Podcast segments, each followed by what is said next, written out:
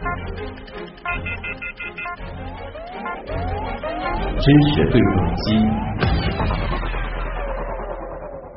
我们说啊，长生不老一直是人类长久以来的追求之一。无论是各种所谓的仙丹，还是圣水啊，历史上各种各样的人，目的只有一个，就是希望能够延年益寿，甚至青春永驻。如今呢，有一家美国公司宣布啊，最早于今年八月底将进行一个人体换血实验，来验证什么呢？那就是年轻健康的血液是否能够带来抗衰老的神奇效果。这实验其实听起来挺惊悚的啊！它究竟是怎么操作的？在目前的医疗领域下，什么情况下患者他真的需要换血？那换血之后对身体会有什么样的影响吗？到底是积极的还是负面的呢？接下来呢，我们会综合的来看一看啊。在连线医生之前呢，我们先通过一个资料片来了解一下这个实验它究竟是怎么操作的。据科学杂志日前报道，该公司计划征得六百名志愿者参加临床试验。志愿者只要年纪大于三十五岁即可，其他几乎没有任何限制。这些志愿者将会在两天之内被输入约一点五升的血源，这些血源来自于二十五岁以下的健康年轻人。Ambrosia 公司的创始人卡马辛现年三十一岁，是一名医生。他在斯坦福大学就读期间就十分关注抗衰老的问题。如今更是专注于干细胞和抗衰老的研究，并且详细记录了早先关于异种共生的相关研究。异种共生的概念早在上世纪中叶就被提了出来。一九五六年二月，纽约医学院公报上发表了一篇文章，题目叫做《试验性的延长寿命》。研究人员将同一家族同血型的九十天和三百天的大鼠的血管吻合连接在一起，两只大鼠共用血液循环，这种状态叫做异种同生。结果发现，老年大鼠的关节软骨很快变得年轻了许多，似乎是逆转了老化。而类似的实验报告在近几年医学杂志上也出现过。此外，韩国也在进行关于脐带血能否延缓衰老的临床试验。基于此前的科学家们的研究成果，这次 Ambrosia 公司要通过真人来进行返老还童的换血试验了。该试验将会向每位志愿者收取八千美元，这八千美元包括了从血库中购置血浆。实验室检测、伦理评估、保险以及行政管理等相关费用。马卡辛称，现在已经有二十人有意参加试验，并且已经与其中的三人达成了合作意向。他们都是老人。第一例换血试验很可能会在八月下旬进行。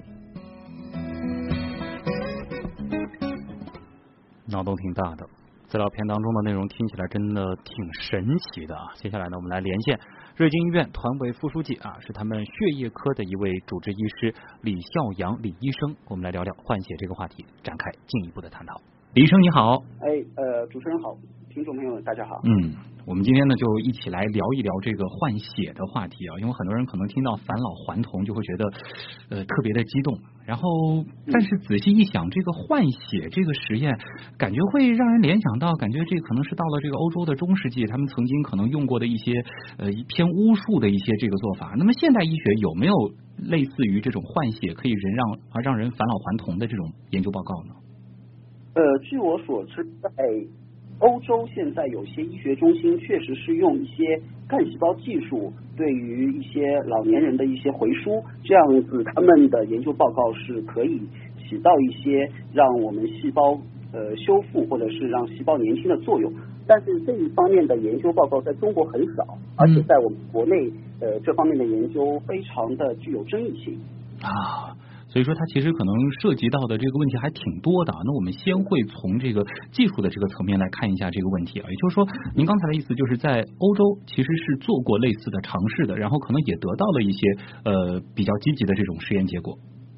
呃，对，包括在我们呃邻国，比如说韩国，他们都有一些医疗美容之类的服务，他们会对呃病人做一些干细胞的一些治疗，包括我们现在听到过外面呃贩卖的一些干细胞为基础的一些化妆品，这些都是一些干细胞治疗的技术。但是这这些技术是不是可以让呃人们返老还童的话，这个确实有很大的不确定性。嗯，它可能现在表现出来的这种这个细胞重新焕发活力，它是在。细胞层面的，还不是升级到整个人的这种状态的。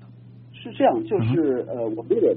进行过一些研究，但是我们发现，对于细胞修复这一件事情来说，或者说是返老还童这件事情，为什么具有不确定性？是因为它没有一个很客观的反映的一些指标。你怎么怎么样去呃评判一个细胞是不是被修复了，或者一个细胞是不是年轻？缺少这一方面的这个指标或者是一些技术的检测。嗯。那我们还得和大家来科普另外一个点，这是一个非常非常大的话题，而且我知道这个学说也很多，还是和大家来说一说吧。就是人为什么会衰老？现在医学有相关的这个定论吗？还是说还是停留在这个假说阶段？现在来说，呃，人们的衰老主要是和一个细胞的一个正常凋亡是比较有关系的。那么基于这个理论，会有一些科学家或者一些医疗机构会把干细胞的理念。植入到我们医疗美容这个行业，那么干细胞对于我们呃正常的人体来说，它有一个呃定向分化或者是一个呃重新修复细胞这么一个功能，所以说基于这个理论，会有很多很多的这个医疗美容的这个呃方面的这个尝试，但是还是回到刚刚那句话，这些东西是不是可以让我们人真的返老还呃返老还童，我们还是很有很大的不确定性。对。就是呃，返老还童和延缓衰老，它其实是两个概念。对啊，那么现在就是延缓衰老这个有相关的这个研究，或者说有一些成果吗？啊，对，呃，延缓衰老这一块的话，主要现在是基于一些所谓的抗氧化的一些呃研究。那我们也听到，你补充一些维生素啊，或者是一些抗氧化剂的话，可以去延缓这个细胞的一些凋亡，或者是延缓这个细胞的衰老。呃，但是这和我们所谓的返老还童或者是一些换血的疗法，这些概念还是不一样的。嗯。呃，我们今天讨论的这个实验呢，它是返老还童的换血试验。呃，这其实是两个关键词，一个是返老还童，一个是换血啊。我们再和大家来说说这个换血。呃，目前来看，什么样的疾病在治疗的过程当中，它需要用到换血呢？这个应该换的量是非常大的，不是简单的输血啊。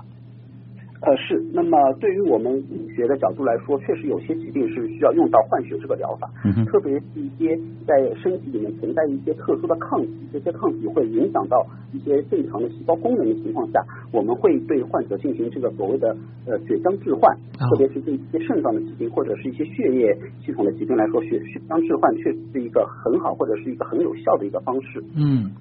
他的这个换血是。等于说，病人全身的这个血液全部换成其他人的血液。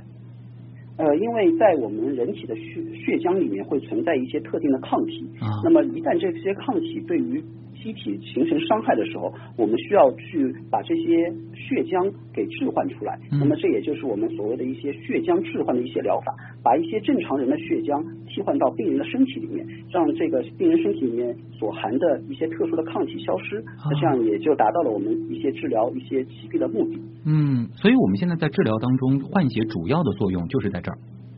是的。啊，呃，换血的这个过程是如何操作的呢？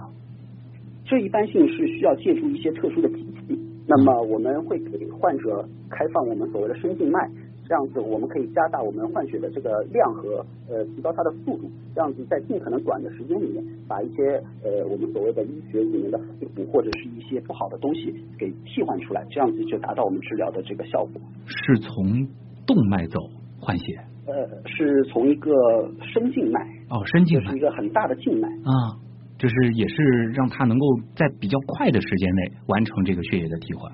对对啊，呃，换血和平时的这种输血或者说我们去献血相比，是不是他对于这个配对的这个要求会更严格一些？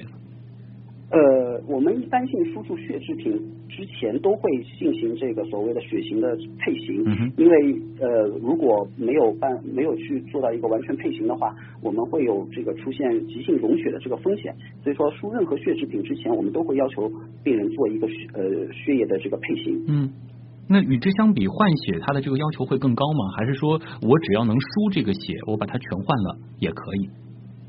呃，基本上我们换血的成分会和我们输血的成分会不一样。那么换血成分，我们现在最更多的是用这个血浆去置换。那么输血，我们更多的是输注一些成分血，比如说我们听到过的输注血小板，或者输注一些血红蛋白，或者就是输注我们一些红细胞。这样子的话，呃，在成分上是不一样的，但是在我们配型上面，我们只要做到这个 ABO 配型和我们 IH 这个配型就可以了。啊。那其实还有人会关心，就是换血之后它会有这个健康风险吗？这个感觉和只输一点血不太一样，毕竟所有的血都换成别人的了。因为我们在输出一个所谓一的血的。情况下的话，会造成一些对于身体的一些损伤。那么这些损伤对于这个我们的供体，就是我们输置输注的这些这些血制品里面存在一些病毒。那么这样子会造成我们呃受体会感染我们供体的这些病毒。那第二个就是我刚刚说的，如果没有达到一个完全的血型配对的话，那会出现一些呃急性溶血的这样情况。这种情况也是非常的危险啊。就是说，如果说呃对这个呃供血者做了比较严格的这个健康的这个检测，对这个血源进行控制之后，呃，我可以是不是这样理解？就是换血它呃产生的这个副作用相对会比较小，只要有这个前提在。是的，是的啊。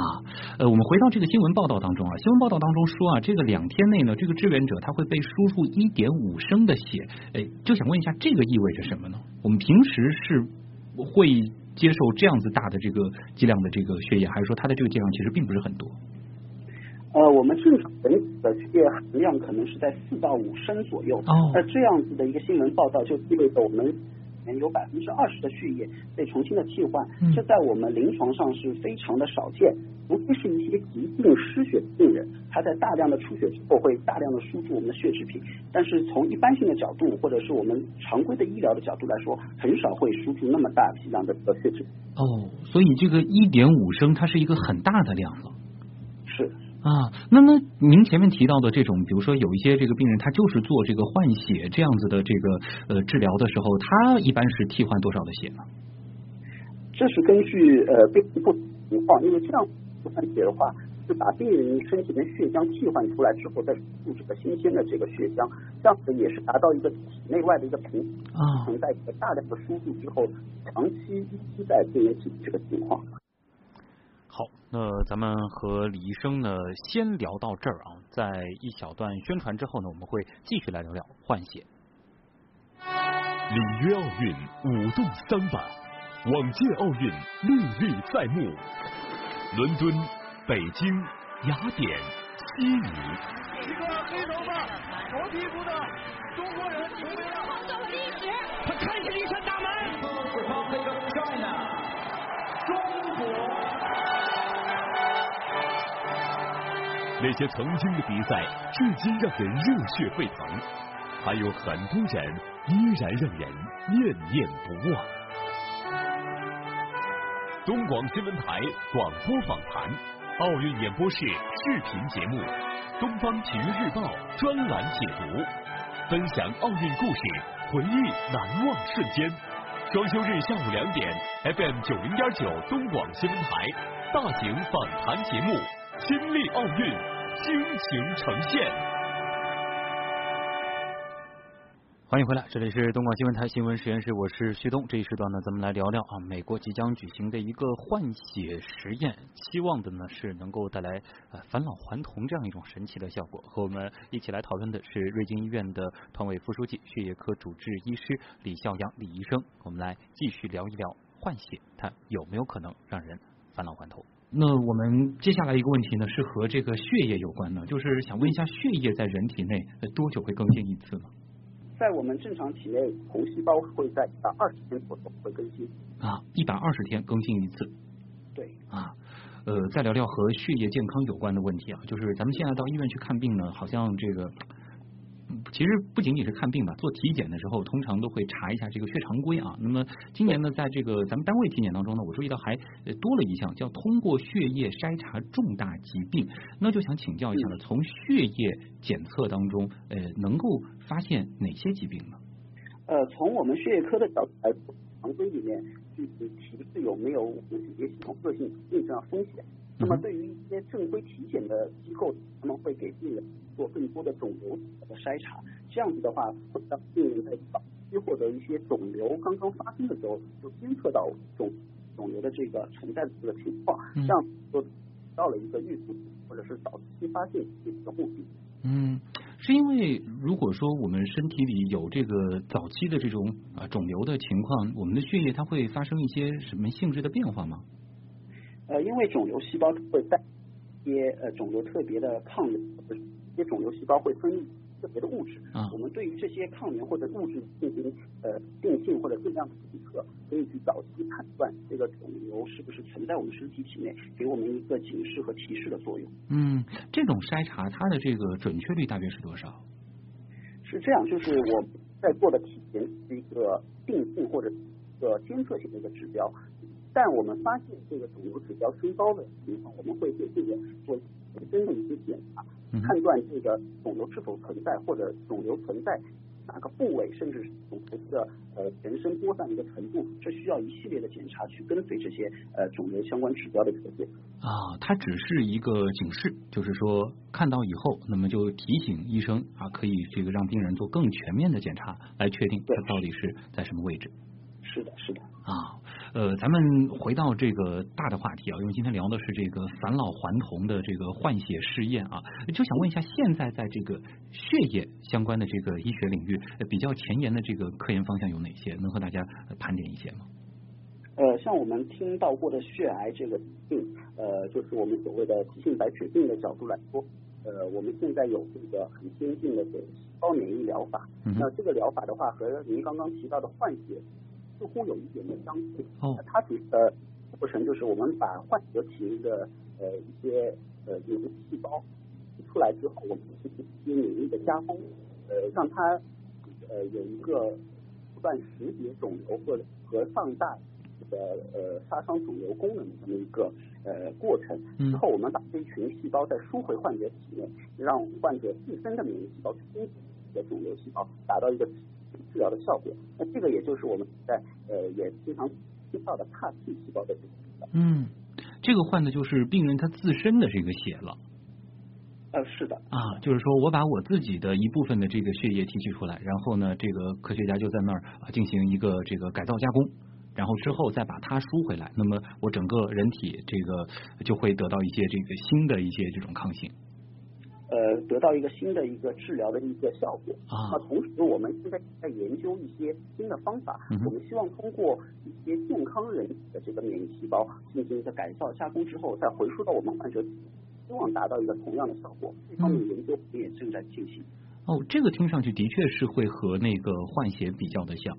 是，啊，只是说就是目的不一样，一个呢是通过这个健康人的一些这个呃体细胞、血液细胞，然后让这个病人获得一些这个健康人的啊，我们把姑且把它理解为是这种能力，或者是说对抗疾病的这种能力。呃，而这个我们今天所说的这个实验呢，它是希望。啊，可能是通过这个啊年轻人的或者是一些这个其他的一些情况的这个血液，让它能够达到一个重返年轻的这个效果。对。那么我们也想，呃，可能通过一些进一步的研究，把这个返呃返老还童这个呃实验可以进一步的再应应用到临床，这是这也是一个非常新也是非常好的一个概念。嗯，就是说这个实验它如果能够成功的话，其实对于这个呃血液的这个呃一些相关疾病的这种治疗，它可能也有积极意义。是，那么因为我们说，刚刚我们也提到，呃，细胞的一个正常的衰老或者凋亡的过程。嗯那么如果可以通过一些干细胞或者是所谓的血液置换的一些呃方法，可以让这些细胞呃永葆年轻，或者是一个呃回到一个正常的一个生理状态的话，这也是对患者是一件非常好的事。嗯，这个的确是啊。从积极的部分来看，呃，大家可能也很期待这个返老还童这样子的一个换血试验它能够成功。不过呢，呃，我们又看到另外一方面的声音啊，就是对于大部分的伦理学家和科学家而言呢，好像他们会觉得这个无论是对于这个受试者他收非常高额的这个费用，还是这个试验本身的一个科学性，他们说还是有一些争议的。那就想问一下了，呃，站在一个医学工作者的角度，您是怎么看待这样子的一个实验的呢？呃，我觉得任何的呃临床的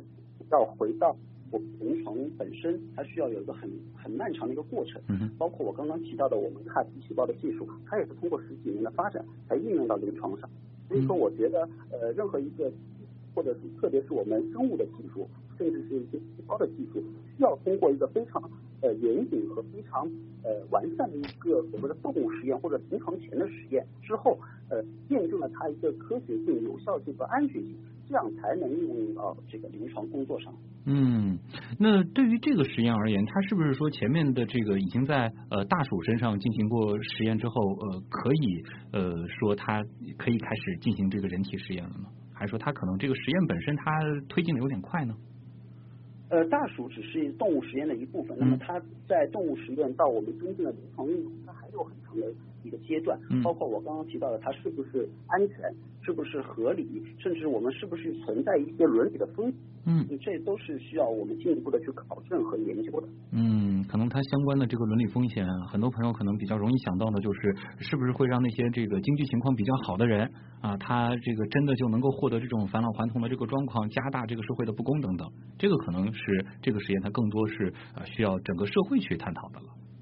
对一些社会学家可能会更加关注这一块。那么对于我们呃医学或者是临床医学的医生来说，更关心的是它一个安全性和一个有效性。嗯，这个安全性现在看来的话，您觉得可能还会有哪些呢？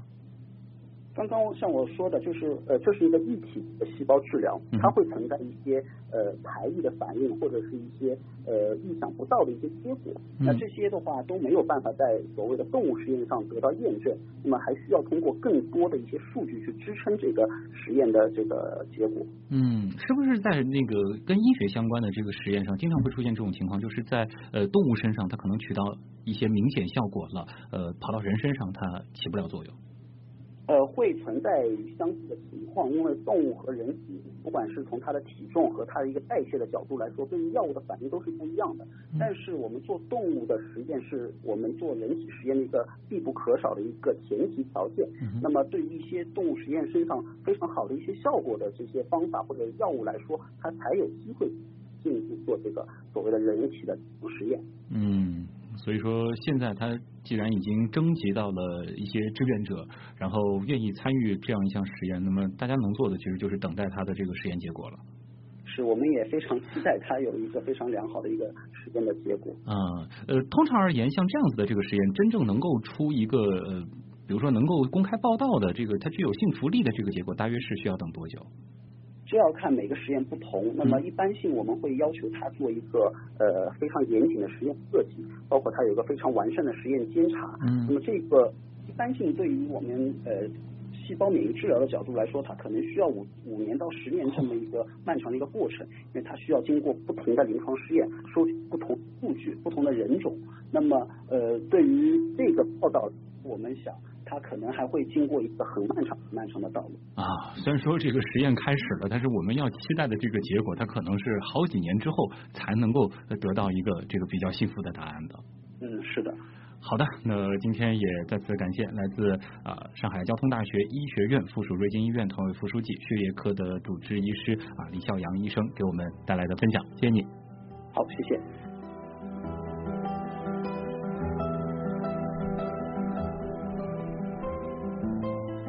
话题信息量很大，而且脑洞也都很大啊。呃，放首舒缓的音乐，大家稍稍的休息休息，也可以整理一下我们今天所学到的一些新的知识，开的一些新的脑洞。